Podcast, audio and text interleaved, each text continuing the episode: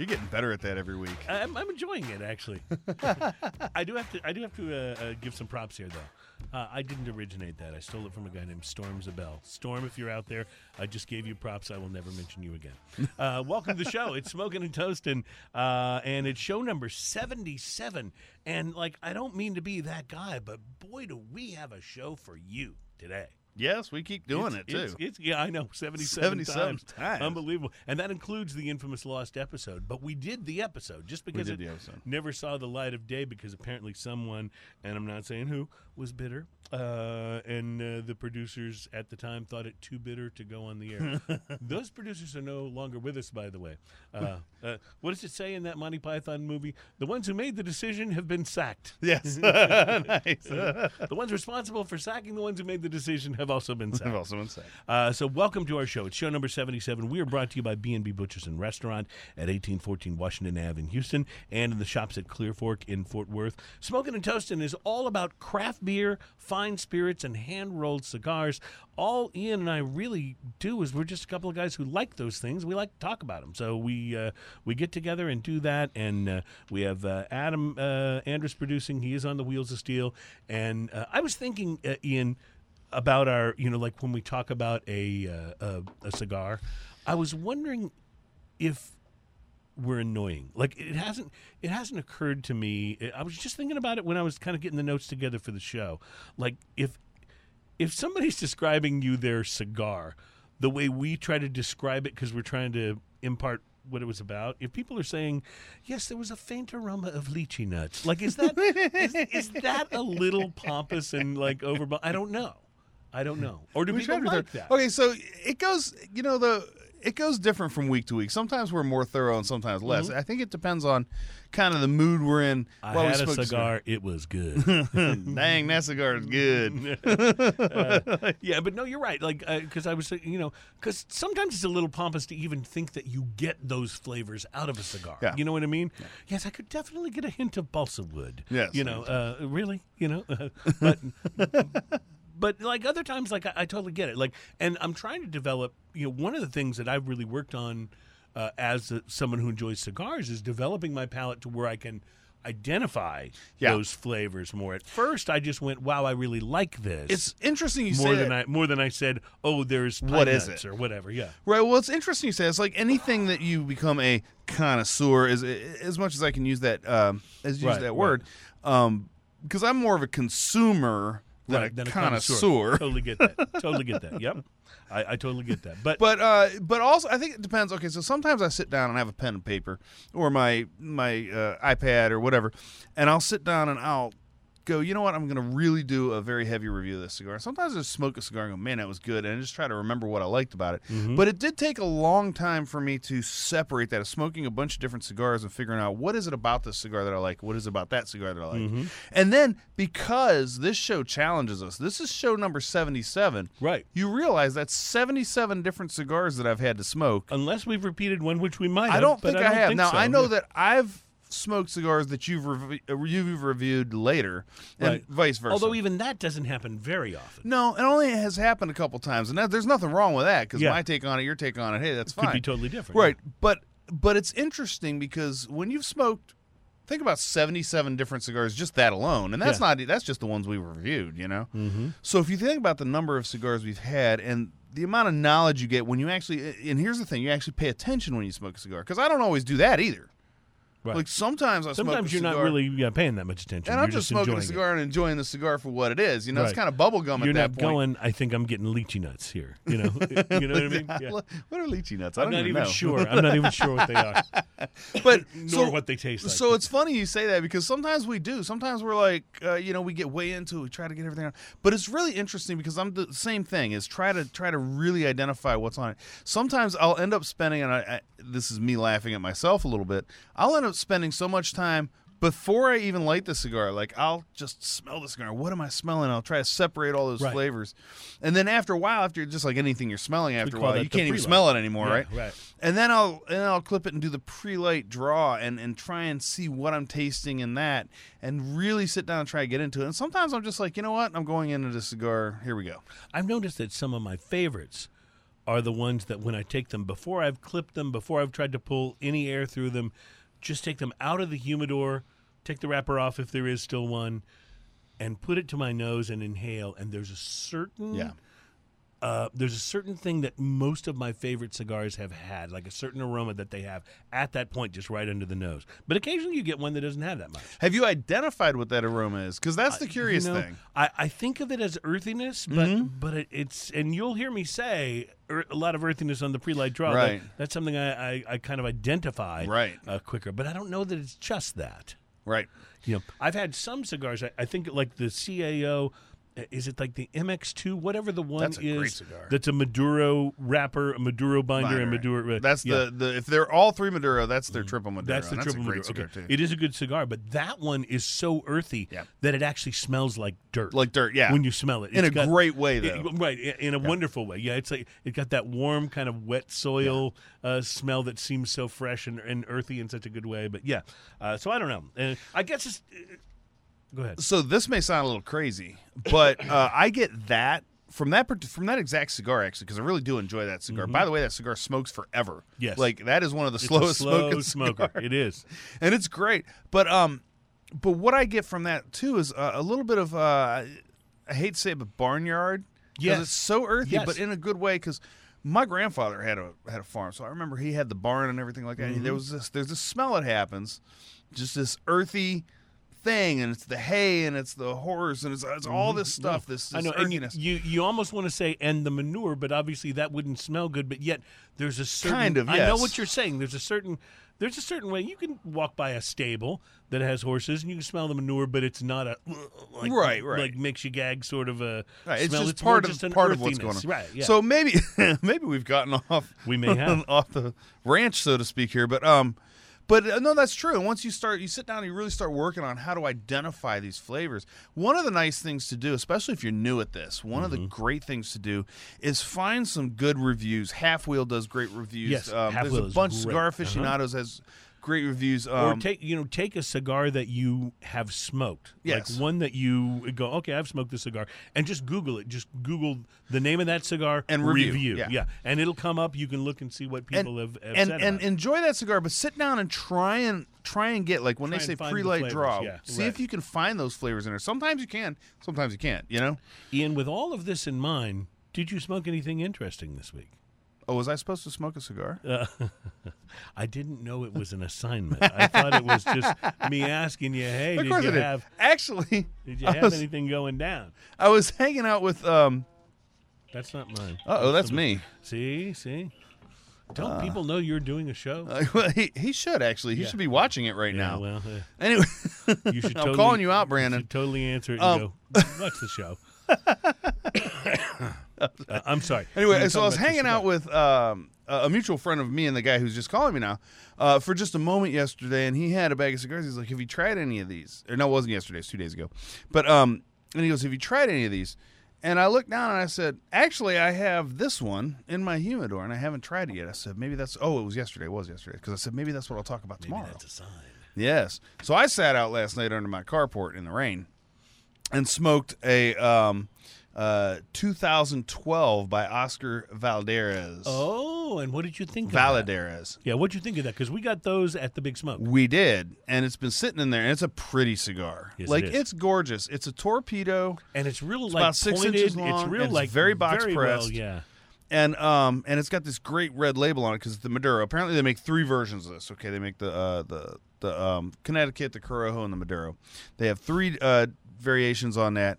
And uh, and the one we had, or the one I had, was the uh, Maduro, which I will almost always default to because I like that. I d- identify with kind the of earthiness. That way too. Yep, there you go, yep, right? Kind of that way too. So I said, yeah, I think I'll actually smoke that. So I did. I sat outside. It rained really hard last night, so I was I was kind of in the middle of my carport because in in, in Trying Texas, not to get water blown on you. From in Texas, yeah, the rain sometimes just goes about forty-five degrees in any given direction. Sometimes it's in a couple directions at once.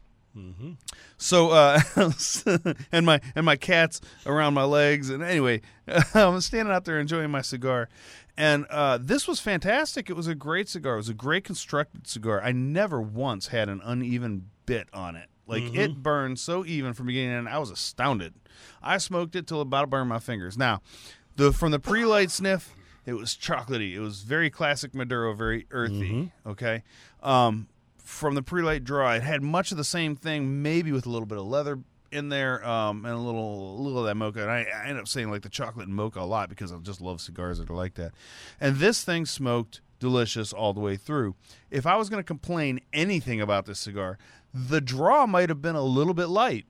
A little bit light? A so little bit a light. Little tight, like, like a little, not no, enough no. smoke? A little too easy almost. A little too easy. Right. It smoked a little faster right. than I was expecting. Okay, gotcha. But not necessarily in a bad way. It didn't smoke hot. Right. It, it just smoked a little faster. That's than the I thing. As long as it didn't smoke too hot, right. that, can, that can be okay. Right. The ash was good and solid. Everything about this cigar was fantastic. The first third went down. The flavor developed almost immediately in this thing. Very, very tiny kiss of uh, pepper, just enough to spice. That built up by the third third of this cigar.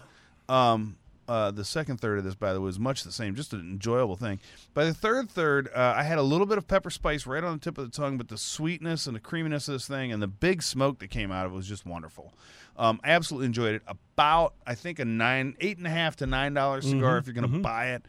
I'm going to give that one a straight-up five. That is, you get worth exactly what you're paying for, worth, worth every money. bit that you're paying for, and what a great cigar. That's absolutely, absolutely. How about you? Well, I, I first of all, I want to say I had one of those from the Big Smoke as well, and I have smoked it already, although I did not review it on the show.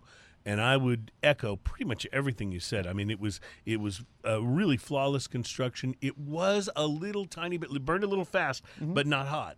And uh, and I just I just thought it was one of the prettier cigars I've had. It in a was long a gorgeous time. cigar. It was just absolutely yeah. beautiful with the box press and and the you talk about a torpedo. That one's. That one was a sharp enough torpedo you could have actually poked holes and stuff with it, even though it was... You could use it yeah, to poke other cigars. It was tobacco. So uh, I had a Padilla uh, Habano Robusto this week, and I'm going to tell you about it in the next segment because my expectations were actually pretty low. So I'll tell you how it did uh, compared to that. Plus, coming up on today's show, we have some. Really, I really want to tell you about some of the things we have to talk about because there's there's great stuff happening, or at least, if not great, at least interesting. Uh, newsflash, by the way, don't know if you knew this, there's actually some health risks involved with smoking cigars. What? There's some health risks involved in smoking cigars. But the press is lying about them again. And I will call them out on this show uh, coming up. Plus, uh, encouraging uh, remarks from uh, Washington about the legislation for uh, premium cigars. So we'll share that with you. And it's on. Stone Brewing is suing Miller Coors. Oh, this is going to get good. Uh, so we'll tell you all about that. I want to hear about that. Yeah, we'll tell you all about that coming up. This is Smoking and Toasting. It is all about craft beer, my friends, fine spirits, and hand-rolled cigars. And we will be right back.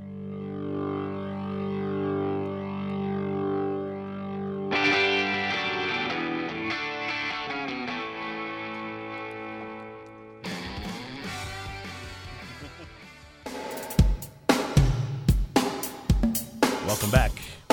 It's Smoking and Toasting, and we are so happy to be with you discussing craft beer, fine spirits, and hand-rolled cigars uh, on today's show, How to Live Past ninety. And this is like, you're going to love this. It's great advice for all human beings. Uh, we're brought to you by B and B Butchers and Restaurant at eighteen fourteen Washington Avenue in Houston, and in the shops at Clear Fork in Fort Worth. By the way, you'll never guess what I brought. What'd you bring? We should talk about this now. All right, talk to me. Even though we won't sample it till later in the show. I brought some Whistle Pig. You brought, yeah. see, specifically... See how good I am? The Old World. I'm not even sure where I got this, to be honest with you. Uh, it just it found its way into my possession. And uh, it's the Whistle Pig Old World cask finish. So it's a straight rye, but it's been finished in three different...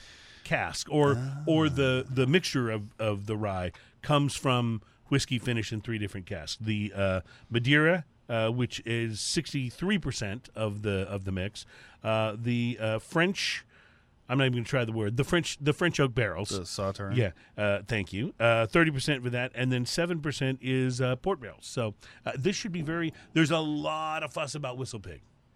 It's so huge now. It'll be interesting to see if it lives up to its uh, it's, to the it's, to the to the buzz. You know, Whistle Pig, very big right yeah, now. So, it's so in right now. Yep, totally looking forward to that. Uh, plus, um, well, the tequila shortage. I'll just share this with you right now. tequila shortage, we talked about this last week. It, yes, we did. It's, it's agave, right? Mm-hmm. Agave is potentially in short supply. Uh, our buddy Stuart Skloss from Pura Vida, who's been on the show before, we've invited him to come back on. He said he will, but we haven't got the specific date lined up. But Stuart tells me there is no shortage. It's a hoax. But he says that it's a hoax only because that Patron and Cuervo have bought up a huge chunk of the supply. So it is causing a squeeze uh, on the uh, on the smaller companies, and they're doing that on purpose, of course, to try to uh, to try to squash the competition. To try so to squeeze very, out the smaller yeah, companies. Very, very interesting. However, there have been some other explanations offered, and apparently we now know whose fault it is. Aliens? Almost. Ellen DeGeneres. Oh. Yes. I knew there was something about her. Ellen rang in her sixtieth birthday last Saturday in the greatest way possible, surrounded by famous pals, delicious food, and lots of tequila. uh, on her show, uh, I guess earlier this week, she joked there was so much tequila at her star-studded bash, which was uh, thrown by Portia de Rossi at the uh, Lott Studios in West Hollywood. Ellen thinks she may be responsible for the looming worldwide shortage of the alcohol. She said, I came into work Monday and I saw the headline. I thought, oops, I think I'm responsible for that. It's my fault. And this is the best part. She said she had an inkling, though, that it might not all, you might not be able to pin the whole thing on her. She said she thought maybe one of her guests was the main culprit, too. She said, I don't want to blame anyone in particular, but I saw someone sitting at the bar drinking all night long. She says, I'll just give her first name, Oprah. Now, you can figure out which Oprah it was. So, anyway, I thought that was I thought that was which, cute. Which Oprah? I Not to be confused cute. with all the other Oprahs. Yes. So, we're looking forward to having uh, Stuart Skloss on the show to discuss this, because I want to know, with Pura Vida being a smaller, yeah. you know, uh, uh, craft tequila, how does this affect them? But, see, I also know that Stuart and his buddies at Pura Vida are very friendly with the Patron guys. Yes. So, I don't know how this all, uh, I don't know how this all is going to work. But it's I'm totally for it, especially if he brings tequila. Yes. Uh, I am going to tell you this, though. If you've had your eye on, like, an expensive bottle, this might be a good time to go ahead and invest in it, because they're saying that whether it's perceived or real, that it is going to have the impact of driving tequila costs up. Tequila costs going up. Maybe, yeah. that, maybe that's the whole um, idea of it. It could be. Is to raise the value of the individual bottle. Like, you know. Do you remember when uh, we had the, uh, because of the, I don't remember what, it was one of the wars or something going on in Iraq or whatever, but we had a gasoline shortage. Remember that? Mm-hmm. And airlines, because obviously those big jets use tons of fuel, right? Mm-hmm. So they uh, jacked up the prices, but that was also when they started charging for bags. Yeah. Remember that? Well, now we've got plenty of oil. There's no shortage, no problem anywhere. They're charging the same amount. We still paying for bags? Yes, yeah. we are. I don't know how they sleep at night. But that's just me. Um, so uh, let me tell you about the cigar I smoked this Talk morning. to me. Uh, it's a Padilla Habano Robusto. Now, wait a second. You said you weren't thinking, you weren't expecting much from the cigar. I but I, I find Padilla's pretty well, good. Well, see, I've had some mediocre experiences with them in okay. the past. Uh, it would be like uneven construction, maybe mm. lack of complexity. But to be honest, I hadn't tried one in a few years. Like, it's been quite some time, because I didn't think they were bad. I just thought, yeah, for the money I can Want do, more. I can do yeah. better. Yeah, right? Yeah. Uh, so I wound up trying this with the Habano Robusto. And I was glad that I did. I think, by the way, this Habano Robusto may be something that's available mail order only. When I looked at it online, I noticed it in all of the mail order places. They pop up on the search. So everything Thompson's, Holtz, Cigars International, J R, all have it. But uh, but it's not it's not shown as one of the cigars on the Padilla website, which is kind of interesting. Uh, but in any case, it starts off with a nice, rich, tobacco-y pre-light aroma, lights easily, and from the very beginning, it burned perfectly. Now, remember, construction was one of my issues from before, uh, so so much for that, from what I'd experienced in the past. There were notes, I thought, of leather, wood, spice, leather, pepper, and leather. I thought that was was there leather in there? I think there was some leather in there. And also a faint hint of lychee nuts. Lychee but, uh, nuts. No, it was nice and complex for a little Robusto. That sounds like I, something you might want to see a doctor I, about. Yeah, I smoked it down to the nub. Excuse me, I'm so yeah. I do think I do need to see a doctor. I smoked it down to the nub, enjoyed it very much. It's a six to seven dollar cigar, Robusto, Price to quality, I'd give it a five and a half. Padilla's back in my rotation, so nice, nice, yeah, nicely done. Yeah, uh, I, I think I've had pretty good luck with Padillas. Uh, I don't smoke them as regular, but I've enjoyed the ones that I've had. I get the lack of complexity on some of them, definitely. Uh-huh. Oh, well, one of the things I noticed when I looked on their website is they've completely changed the packaging on their uh, their line, and a lot of them, like they had some. They had some that really, the packaging is very reminiscent of uh, Padron Aniversarios, yeah, yeah. Uh, which I thought was very interesting. So anyway, uh, a, a very a very cool thing to check out, uh, the Padilla. The Habano Robusto, I liked it very, very much. Oh, you drew that one that out. That was a good one, yes. yes. You made that and one dramatic. Anticipation. That was the that was the key to that one. Uh, I've just cracked the top on our first beer that we're going to try. It's from Anderson Valley Brewing Company. Uh, it's the G N T Goza. Uh, it is beer with natural flavors. That's how they describe it. So. Now, Goza style is becoming popular in the last couple of years. Um, yes. You would very rarely see it before then. It's a sour beer. It's it's yes. a little more sour. Although overall. although it's more like just like more like just tart. Like it's or not, tart. Yeah, it's, it's not, not it's a not sour in sour. Sort of the traditional right. sour sort of way. Uh, but it's it's it's one of those things that has a tendency to be sort of looked at and identified as maybe a spring sort of a, a right, beer, you know, because it's not uh, a heavy sour. No, no, not at all. Tart. It's not like some of the you know some of the sour stouts and porters and different things that you can find. Uh, this is generally a very refreshing beer, uh, or the Goza is in general. And we actually haven't done a lot of Gozas on the show. We've done a couple, but we but we haven't done a lot. So um, so it'll be interesting to take this and try it and see what we think. Anderson Valley uh, Brewing is uh, based in Boonville, California, and this is the G N T Goza, and I'm just telling you, I don't get a whole lot so except lemon. They recommend if you're going to pair it with cheese, you mm-hmm. should pair it with herb-crusted uh, goat cheese. That kind of makes sense to me. Uh, I'm getting a little lemon on the uh, on the nose, but uh, that's about all I'm figuring out. Well, so. You know, one of the things they talk about here is the uh, the wheat malt in here. Interesting, and you can smell the wheat. You the, can, and I'm and a little tart, surprised by that, really actually. I'm a little surprised by the wheat because I don't think of Goza as being a wheaty sort of a, a sort of a beer. No, and wheat, uh, the wheaty beers, that's what gives you that kind of overripe and a lot of banana, which, by mm-hmm. the way, this has on the aftertaste. On, on the finish, yes. Mm-hmm. Yeah. yeah. Yeah, it certainly does. I the would finish say, is very banana, actually. I would say up front, lots of lemon and carbonation, mm-hmm. and even a little bit of a maybe saltiness. I go with that. Yeah, yeah. It's good. It's very refreshing. It's it's reminiscent of the um, uh, the uh, Dogfish Head makes a uh, Sequench ale that I think we had on here. Yes. That was the salt and mm-hmm. whatever. I was very reminiscent of that. But this has that that uh, that wheaty kind of overripe banana kind of thing that finishes it up, and just that little bit of sour, like you were saying, yeah, the tartness. But the, the tartness. tartness goes away pretty quick after the first swallow. Yes, it does. It doesn't. It doesn't linger. Like some of the sours, like what they leave you with is that sour sort Yeah, they of leave like, you that tart, uh, taste. Like I can't yep. stop salivating kind of sour. Right, right, exactly. and and in this case, uh, this case really that that sort of fades after the first couple of seconds after you swallow. So very interesting. I agree. Uh, there are some excuse me, there are some encouraging remarks from Washington, D C about premium cigars.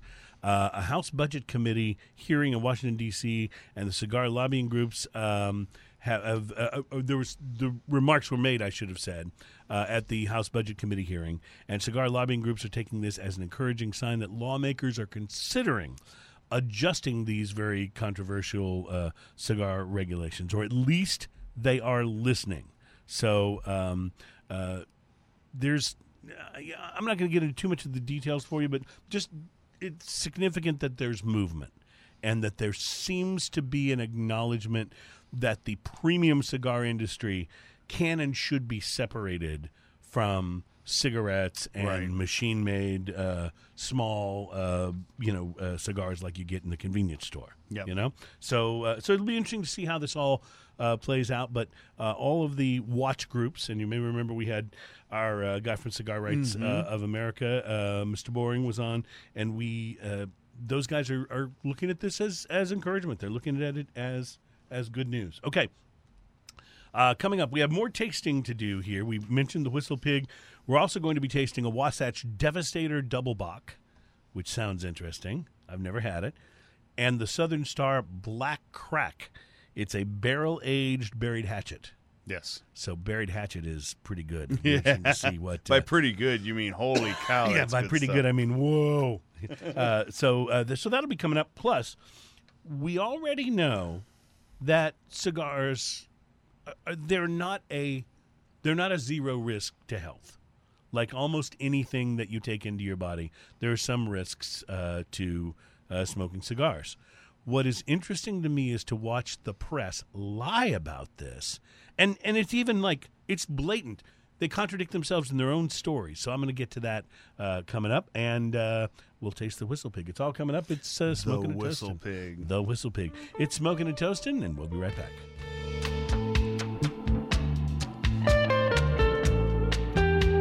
Welcome back, my very good friends, to Smokin' and Toastin'. We are the program that's all about craft beer, fine spirits, and hand-rolled cigars. We're brought to you by B and B Butchers and Restaurant at eighteen fourteen Washington Avenue in Houston and in the shops at Clear Fork in Fort Worth. And we love these guys. They are just absolutely awesome.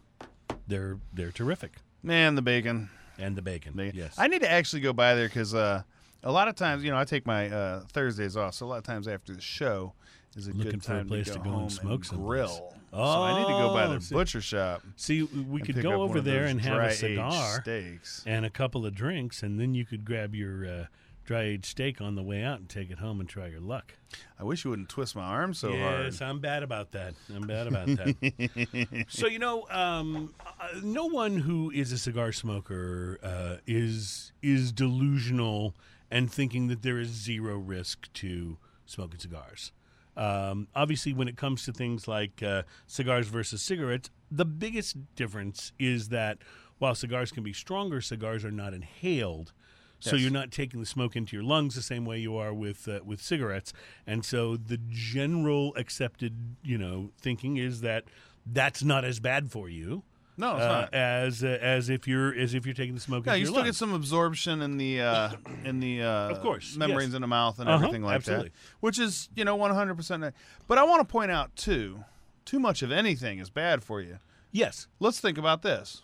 You don't drink water, you die. Too much water, um, yeah, you die. You die exactly. Right. So. And and let's say something else too. None of these uh, articles where they're touting the public dangers of of uh, of, of smoking a cigar. Say anything about what I'm going to say is my number one thing I love about smoking a cigar, which is that sense of peacefulness and well-being that I get from stopping, taking a moment to just contemplate life, enjoy something that I really enjoy the flavor of, and just bring my whole vibe and blood pressure and everything down and chill. It's a wonderful, almost zen-like moment for me when I'm sitting and enjoying a really, really good cigar. Agree, agree. And I, and no one talks about that. No one talks about the health benefits of being able to get to that state. Now, you could certainly make an argument there's other ways to get in that state other than smoking a cigar, and that's not wrong. But I'm just saying nobody talks about that. What they do talk about is this. Uh, there's a new uh, new study that's been released. And by the way, some people might not think we'd address this on the show, but here we go. I'll We're about real right issues now. Here. Yeah, we'll address it right now. Uh, the study tracked the health and habits uh, of more than three hundred fifty-seven thousand Americans from nineteen eighty-five to two thousand eleven. And here's what the the this is U P I. I'm reading this off a U P I uh, press uh, statement. The headline is, Study, Cigars, comma, Pipes, Not Safer Than Cigarettes. And the first line in this says, smokers who think cigars or pipes are somehow safer than cigarettes may want to think again, new research indicates. And then it goes to talk about the study. Now, here's what the study found. It found that compared to people who had never smoked, people who regularly smoked only cigarettes had double the risk of death in this time frame. Okay. So if if it's you and you smoke cigarettes and it's a guy next to you and he doesn't doesn't smoke at all, uh, then you've got twice as much of a chance of dying during the time frame during the eighty-five to two thousand eleven as he did, according to this study, from whatever the cause, by the way. Mm-hmm. Uh, and well, they're then, calculating a risk. They're not calculating right. an, out, an actuality. Exactly. And uh, you had quadruple the odds of dying from a tobacco-linked cancer. Well, of course you did. Because you were the smoker in this in this. We were smoking uh, tobacco, right. right. Right, exactly. Such as cancer of the lung, bladder, esophagus, pancreas, larynx, and mouth. But then it says, people who claimed they smoked only cigars weren't off the hook. Then it goes on to say, and this is from the study, cigar smokers had a twenty percent elevated odds of death from any cause and a sixty-one percent higher risk of death from a tobacco-linked cancer. Okay, so they just said that cigars and pipes are not safer than cigarettes. Yes, they are. They That's proven that's in the article. The first line of this article says, smokers who think cigars or pipes are somehow safer than cigarettes may want to think again. No. If you read the study, you've got a twenty percent elevated odds of death versus a fifty percent. Right. That now, seems safer. Now, for some people, a twenty percent may be enough where they go, I, you know, I, I'm not going to smoke uh, cigars. I'm not. I'm just not going to do it. And by the way, none of this says anything about how much or how many or how many of these people who smoke cigars may also have smoked cigarettes at one time and quit and, you know, st- but mm-hmm. still smoke a cigar, you know. So anyway, I, I just and I, and I looked at a number of articles online, and they all had some kind of distortion like that in them. Yep. Oh, yeah, you think they're safer. They're not. Well, actually, according to the study, they are. According to the study. This is the study you're writing about. So. You know, so a lot of times when I read those studies, you can almost read right between the lines yes. the... This is exactly how we adjusted the information to make it make make it say exactly what we want it to say. That's exactly right. I mean, you can see it. It's I get so frustrated. I can't even watch the news. What is the what because is the it old, makes me crazy. Yes. What's the old saying? For that reason, there's three kinds of lies: lies, damn lies, and statistics. You know, right. That's the old saying, right? It's like, and it's true. You can make statistics say almost anything that you want. Right. With that in mind, by the way, I'm going to tell you how to live past ninety coming up. I love that idea. And this is also based on a new study. So, so if you're worried about your cigar smoking, uh, let me tell you what to do to maybe. This is, we got the counterbalance right here. Counterbalance. Thank you. That's a, that's the correct word that I was looking for. You know what else I was looking for? I was looking for this. You know, I'm willing to bet that there's a health benefit to just hearing that sound I think because it is. Makes me so happy. That's why we, you know, like to make sure the mic is on and we're, you know, we're capturing that sound as we do it. Wasatch until by the way, they come out with some kind of. Some kind of uh, article and statistics that tell you that happiness also raises your risk of cancer. Oh, I bet it does. I bet people who are happy have an elevated risk of cancer. Yes. It's ridiculous. Um, I will say this. Um, we're about to sample the Wasatch Devastator Double Bock Lager, and it looks like when I pour it into uh, a cup, it actually looks about the same color as like a Shinerbach. It doesn't look like it's a heavier... Uh, more devastating, as the name implies. Um, but I, one of the things I also found interesting is that Wasatch, and I've been drinking Wasatch brews for quite some time, Wasatch is now can only. They have uh, they have made the transition to only cans, and this is a real trend. And I have said this before on the show, I'm not sure that I like it. I'm I actually just, like it. I know you do. I do enjoy hearing that sound of the can opening. Yes. But, man, there's I something like about a good, cold... bottle of beer. I uh, I get that. If you're going to drink straight out of something, the can is not my favorite. Mm-hmm. But I almost always, if I'm going to drink, pour it into a glass. Yeah. Hello, Solo Cup. I'm talking Hello, to you. Hello, Solo Cup. Yes, thank you very much. On your ongoing quest By the to way, get them to sponsor. Somebody from Solo Cup call me because I need your sponsorship. um, I almost always pour it, like ninety percent of the time I pour it into a glass because I don't like drinking out of a can. I don't like drinking a soda out of a can. I, don't like, I just mm-hmm. don't like drinking yeah. out of a can generally. Right, right, of course. It's just not that I go, that I avoid it or anything, mm-hmm. but or that I don't want to, don't do it at all. But anyway, the bottom line is um, the can is just a better vessel for beer. Mm. There's zero, uh, zero uh, issues with light. Mm-hmm. I mean, you get light contamination and all that. I mean, you eliminate so much contamination just by putting it in a can, mm-hmm. uh, and that, so you can't worry about a lot of those things. It's just way better, I think. So we're talking about, you know, health risks and, and doing things that are potentially bad. I'm reading from the Devastator Double Bock can from Wasatch. It says here, if you're going to sin, sin big. With eight percent alcohol by volume and a creamy richness, this brew has developed a serious cult following. Imagine that. A cult following in Utah, because uh, Wasatch is from uh, uh, yeah, they're from Salt Lake City, and they have a great sense of humor about that. Because aren't they the guys that have the polygamy? Uh, yes, uh, polygamy porter. Yeah, w- which is just such an awesome idea. I want to also point out about cans too. Mm-hmm. Try crushing a bottle on your forehead. That's a good point. I'm just, I'm just saying That's they're safer. Point. Wow, I just took my first drink of this, and here's what has completely taken me by surprise. Didn't get any of this on the nose.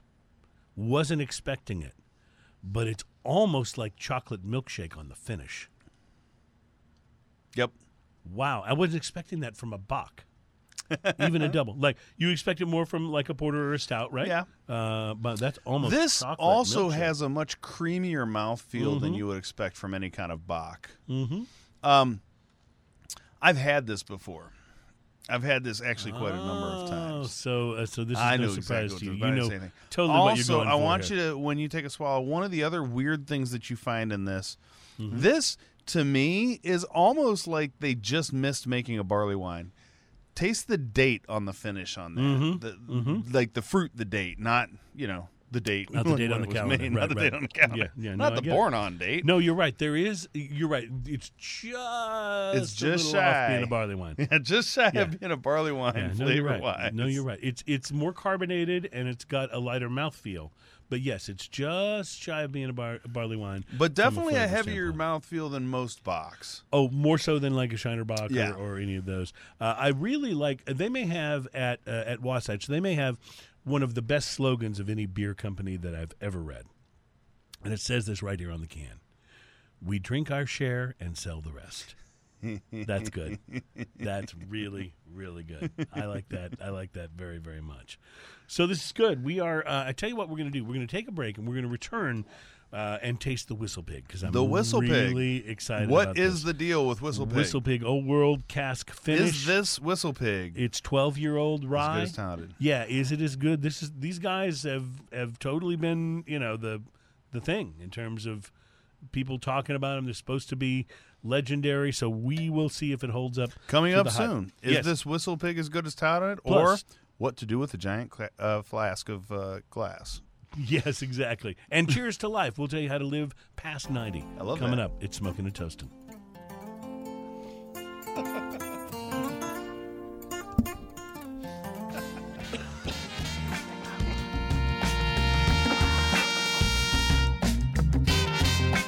Welcome back to Smoking and Toasting, and I apologize for having uh, uh, a bit of a sneeze and a little uh, tickle in my throat that makes me cough every once in a while. How dare uh, you! Obviously, I'm not drinking enough to keep my throat, you know, uh, moist to uh, to keep that tickle from coming back. So we'll we will work on that. Welcome back to Smoking and Toasting. Okay, it's on. Miller Coors has been sued by Stone Brewing. And things have been getting ugly between big beer and craft beer for a long time. And I uh, found this in a column in the Marin, uh, which is Marin County, California, mm-hmm. which is across the bay from San Francisco.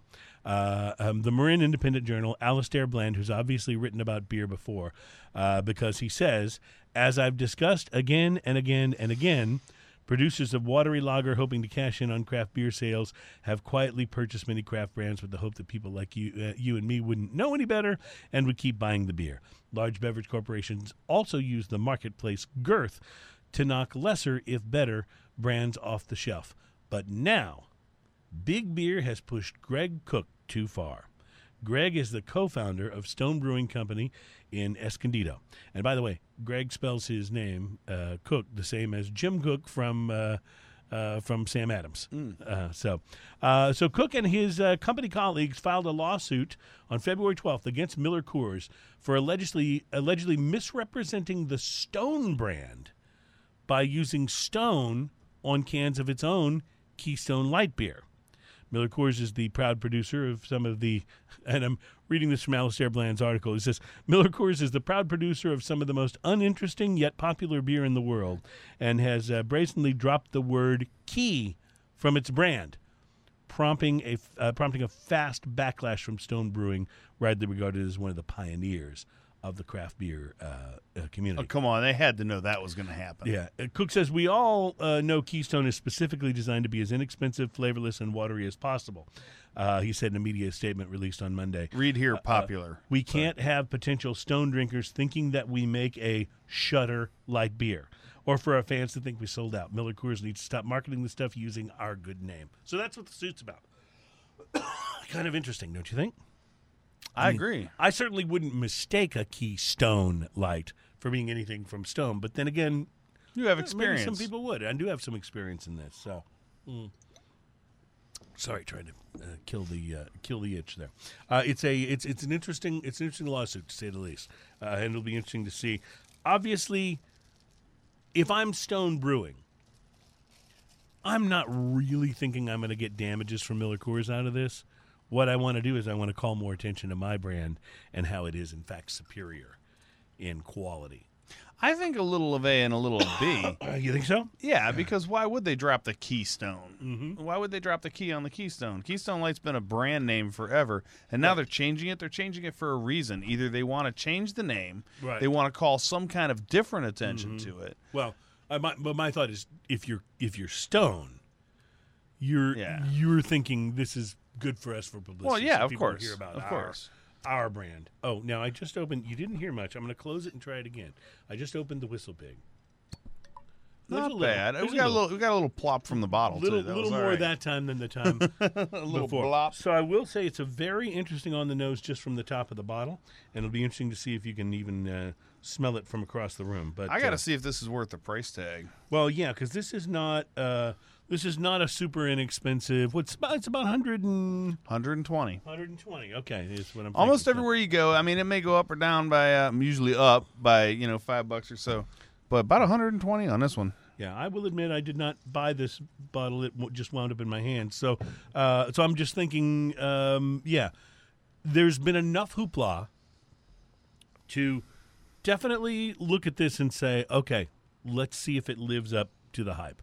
And so that's what we're doing with the Whistle Pig. And uh, I'm curious what your thoughts are on Whistle Pig. Like, are you expecting this to live up to the hype, or do you think it's probably this overblown? This is twelve-year-old. Mm-hmm. This is twelve. Let's see what uh, I have the information here. This is eighty-six proof, twelve-year-old rye whiskey. Is a marriage of whiskeys aged in new American oak, ingeniously finished in port, seven percent. Mm-hmm. French Sauternes, um, thirty percent, and Madeira casks at sixty-three percent. Um, everything finished with those casks is good. I don't know how it tastes when you blend them all together. Right, right. That's but, kind of one of the things like I've of had, this particular I've whiskey. had whiskeys uh, aplenty finished in all of those individually, and they're all delicious. Okay. We've taken the elements that are most quintessential in American rye, boldness and character, that is, and fused them. Oh, oh wow, fused them with the elegance and grace of an eighteen-year-old Scotch. Now, those are pretty big words. This is a yes, twelve-year-old whiskey. It's a twelve-year-old blended whiskey, and they're telling you it has the elegance and grace of an eighteen-year-old Scotch. I wonder if it lives up I'm to interested. It. I'm staring very, at you. It's very good on the nose. It does it's smell very delicious. Very good on the nose. Mm. It smells like mm-hmm. it smells like dark fruit. It smells like chocolate. Lots of chocolate in the so smell. So it's definitely a rye is the first thing that I'll say. Lots of rye, that, yes. There's, there's an obvious that one. Sort of, uh, that sort of graininess or uh, whatever you want to call it that comes from the uh, yeah. that comes from the rye, where it's a little more about uh, that than it is about the the finish, about the port and the uh, oak wood and what have you. Um I'm going to say that it's very good. I don't know if I would say, and this is just my personal taste, I don't know if, say, I would prefer it to, say, a seventy dollars bottle of Bland's.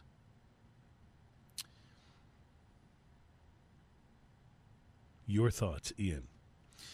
So, upon first taste, this is so, like, you don't smell it as much. Mm-hmm. But when you taste it, it is good. By the way, it is I'm not so in any way rye. Trying to say it's not good. Like it it's is just very unabashedly rye. rye, right? And that this is be... almost more rye than a lot of rye whiskeys that you buy that well, just say rye whiskey. And that might be part of it for me because I'm not as big a fan of rye as I am of some of the other uh, styles. Of, I'm going of to say this is good. Um, well, I'm going to say that too. Like, there's no doubt the finish is so chocolatey. I might have just taken a fingerful of icing. So like, we've had a couple of real big chocolate bombs here between the Devastator yes. Double Bock and the Whistle Pig. Yes. I mean, that is such a chocolatey finish. Mm-hmm. Thinking about it, um, is it one hundred twenty dollars worth of wonderful right. chocolatey right. finish with because, rye? Because I'm just I'm just going to put a couple couple of uh, thoughts up against it. A bottle of the uh, I P A cask finished uh, Glenfiddich. seventy bucks. seventy bucks. Yeah. Yeah, a bottle of uh, of any uh, like the Bal the Balvenie. The uh, uh, the what is what is the lowest year on Balvenie? Is the, it eight? The Balvenie is the um. Yeah, ooh, I can't remember What's, now. It's it's well, a, even a bottle of the twelve is not more expensive than this, no. you know. And uh, a Glenmorangie. No. What's the what the the Glenmorangie like? That is just their basic. Their man, ten. Man, that ten is fantastic, and yeah. it's not this expensive. So um, this is more complex, I think, than either of those. I think it's going to depend on whether you really like the rye flavor, though. Yeah, I think the rye flavor has a lot to do with it. Is it is it one hundred twenty dollars worth of bottle? Uh, I'm thinking I'd have been happier at ninety. I'd have gone, this is a really good whiskey mm-hmm, at ninety. Mm-hmm. Um, that extra, it is really good. It is way. really good, but that We're extra just debating thirty dollars the price. In my mind, like I think there's a thirty dollars. It may take more research. Okay. Is all of the Whistle Pig stuff rye whiskey, or do they have... Yes, uh, yeah. Whistle Pig is rye whiskey. It's all rye, yeah. As far so. as I know, like somebody proved me wrong, but I'm pretty sure. And this is the twelve-year-old. This is complex. I yeah, will say complex, the finish, yes. the finish on this is so good and smooth. The finish is my favorite part of it, actually. It leaves you really, really going, mm, that was pretty good. Again, I'd have been pretty happy at ninety dollars on a bottle. At one hundred twenty dollars on a bottle, I got to think twice about it. It's nice to have. You get the bragging rights. The Whistle Pig's been so popular recently. And by the way, I have seen this as high as like but I think to one sixty, be, I think, to be honest with you, I think I've had sub one hundred dollar whiskeys that I like as much or better than this. I can think of half a dozen right now. Um, and so I'm not entirely sure that the one hundred twenty dollars price tag is, is there on this but one. But in, in fairness to the Whistle Pig, this isn't as favorite a style for me. So when I tell you I can think of right. sub one hundred dollar uh, whiskeys that I think are better, those all fall in my favorite now, style. Now, they also make a couple bottles that are less than this. Mm-hmm. This just happens to be the uh, the one that we have I, today. I will say this is maybe my this may be my favorite rye that I've had. It's it's a good whiskey. Yeah. It's a good. I like I certainly am not you know not going to say, "Oh no, I don't like that whiskey." I just the one hundred twenty the one hundred twenty turns me off a little bit on that. You know, I'm thinking that's that's the sticking point with me. If you know you what it is? It's, it's like when you cross off. the ten dollar barrier with a cigar. Yeah. When you cross that ten dollar barrier, now you're expecting yeah. something that blows those eight dollar cigars away. Yeah, even if it's right? ten fifty. Right. You're like, you yes, know. yes. I, we just entered double digits on the front. Yeah. Show me something that's going to really impress me, so I feel like I I'm spending. The, and it's kind of that way when you go over a hundred, I think, in yeah. a in a bottle of, of any spirit. So um, I'm going to say this: good, yes. Mm-hmm. Blow me away? Not really. For twenty dollars more than this, I can buy a bottle, and I realize this is apples and oranges, or in this case, agave and and uh, and rye. Uh, but I can buy, for a twenty dollars more, I can buy a bottle of the Jose Cuervo Reserva de la Familia.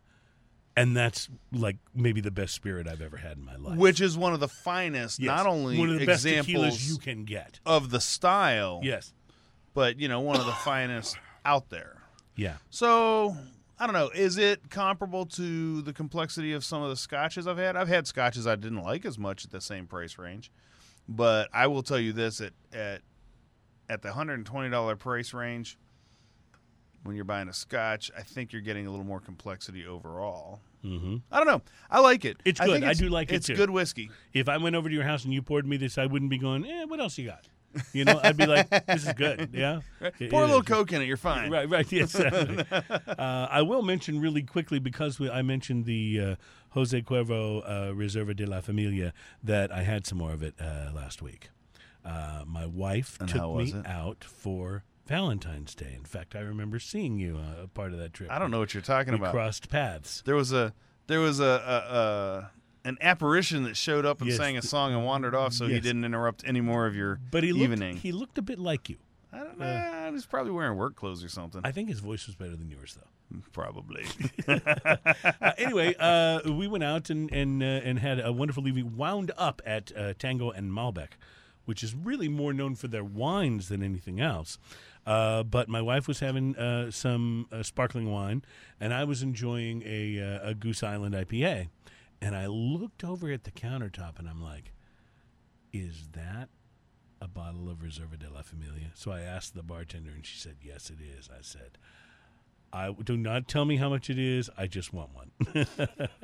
so, uh, so we enjoyed that. It was Valentine's Day. It was a special moment, and we enjoyed it. So, much. so when we come back, I'll have to tell the story of sneaking up on you on Valentine's oh, Day. Oh yeah, I, w- I want to hear that. So that's coming up. Plus, how to live past ninety, and we try black crack for the first time. Details are coming up. It's Smoking and Toasting, and it is show number seventy-seven. Welcome to it.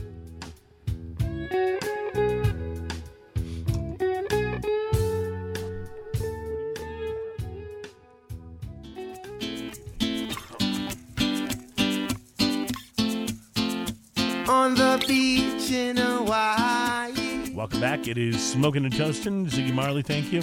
Um, so we're going to do something we've we've never done on the show before, and that is to try a, uh, a beverage that has crack in the title.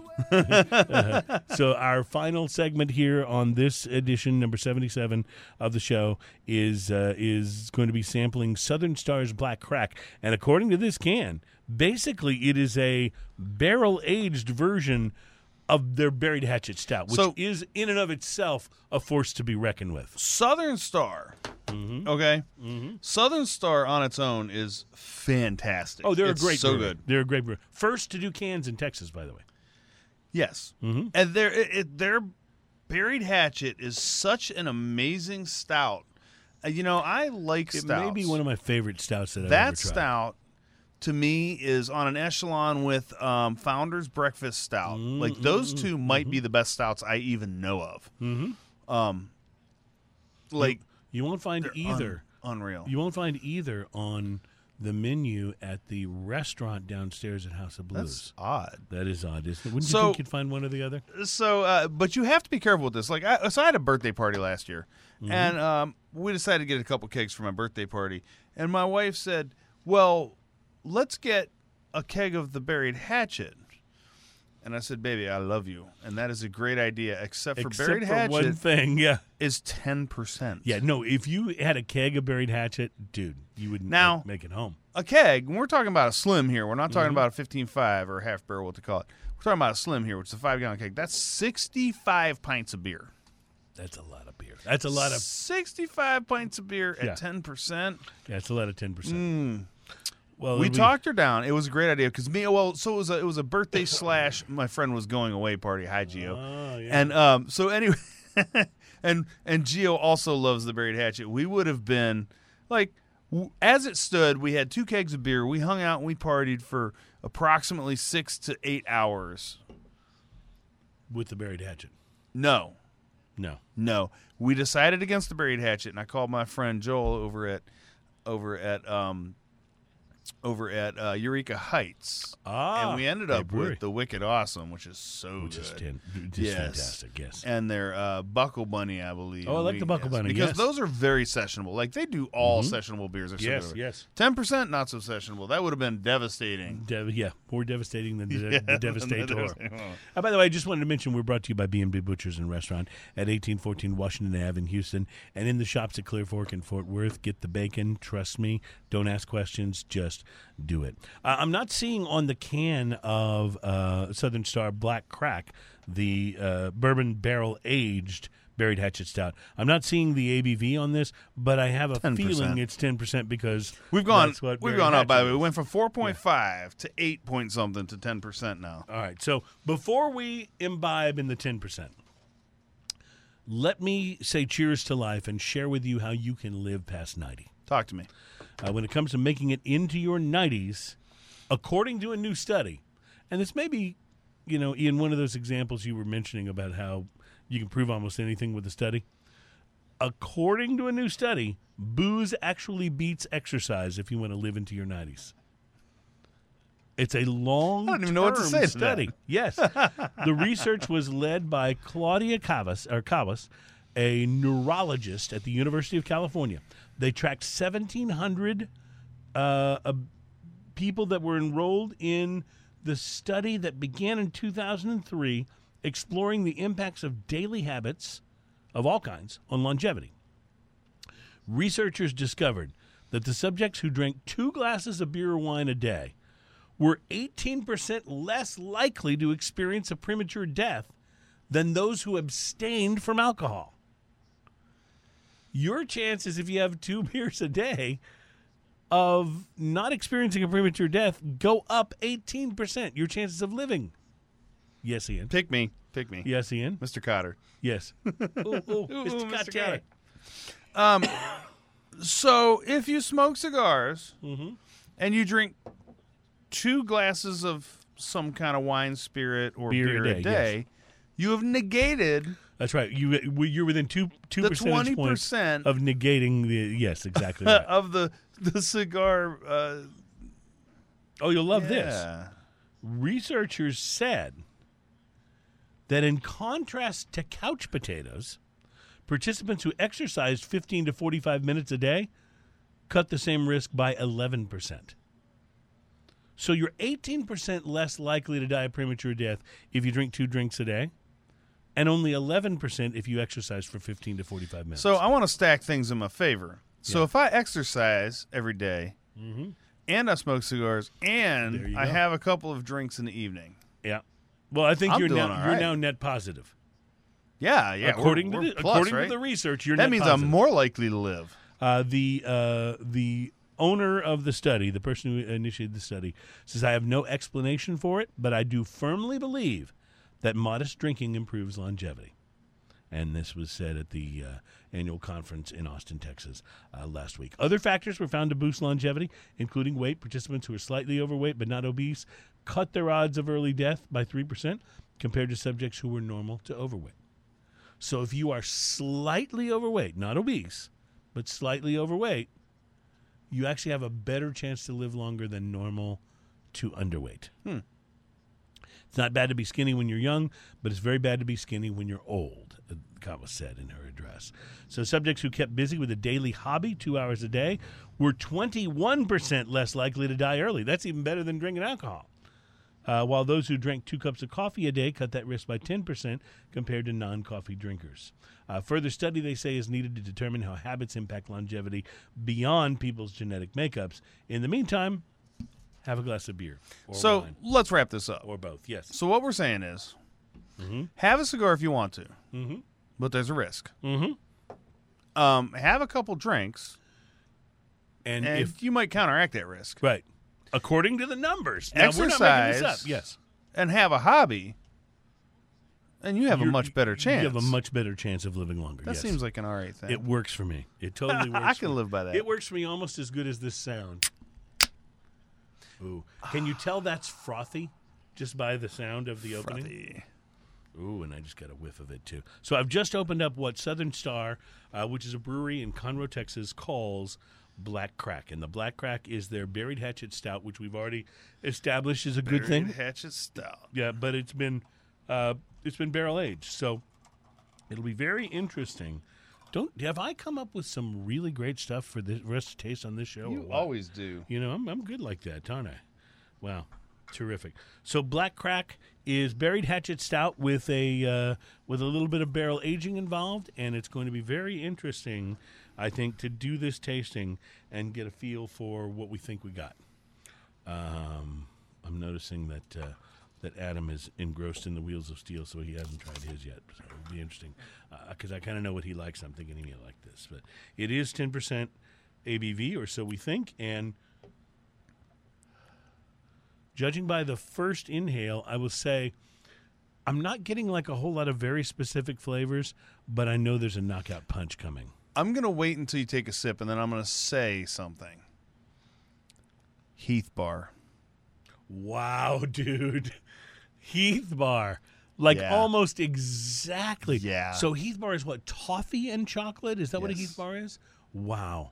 Toffee and chocolate. Now, if you had that toffee and chocolate sitting on a little bit of oak bark, that's pretty much what we're drinking. Wow. That, and it's amazing. So this is the third thing we've had today that is a chocolate bomb. Yes, today is a chocolate bomb. It's a bomb chocolate day, day. Yes, it is a chocolate day. But but this is the first one that has represented for Heath Bar, and that is just like that's. Now, I'm trying to remember Buried Hatchet on its own, and I'm not remembering Heath Bar. I'm remembering no, chocolate. No, the toffee's not there in a Buried Hatchet. You don't get that toffee flavor. You get the uh, you don't get the oak or toffee. Mm-hmm. In the Buried Hatchet, you get that definite um, classic stout flavors. Yes. A little bit of nuttiness, but a lot of chocolate. Mm. Like Buried Hatchet mm. is, is also a chocolate bomb anyway. It really is. But and this is like a this is like a more complex Buried Hatchet. And Buried Buried Hatchet, while it's an amazing beer, I wouldn't call it a very complex beer. Um, this is like a more complex version of it. So let me just mention this. I just went after a couple of very, you know, generous sips of the Black Crack. I went back and had a sip of the Whistle Pig. Very you nice. Had a sip left of the Whistle Pig? I did. I did. Very nice. Well, you remember, it's rye, and I don't go that hard on rye, right? So, but that's very nice. It's a very nice pairing. I could see that working. Very nice pairing. Uh, wow. So I'm pretty impressed. I'm pretty impressed with the Black Crack. At ten dollars for a single sixteen-ounce can, how do you feel about it? Bless you. Me. Um, I...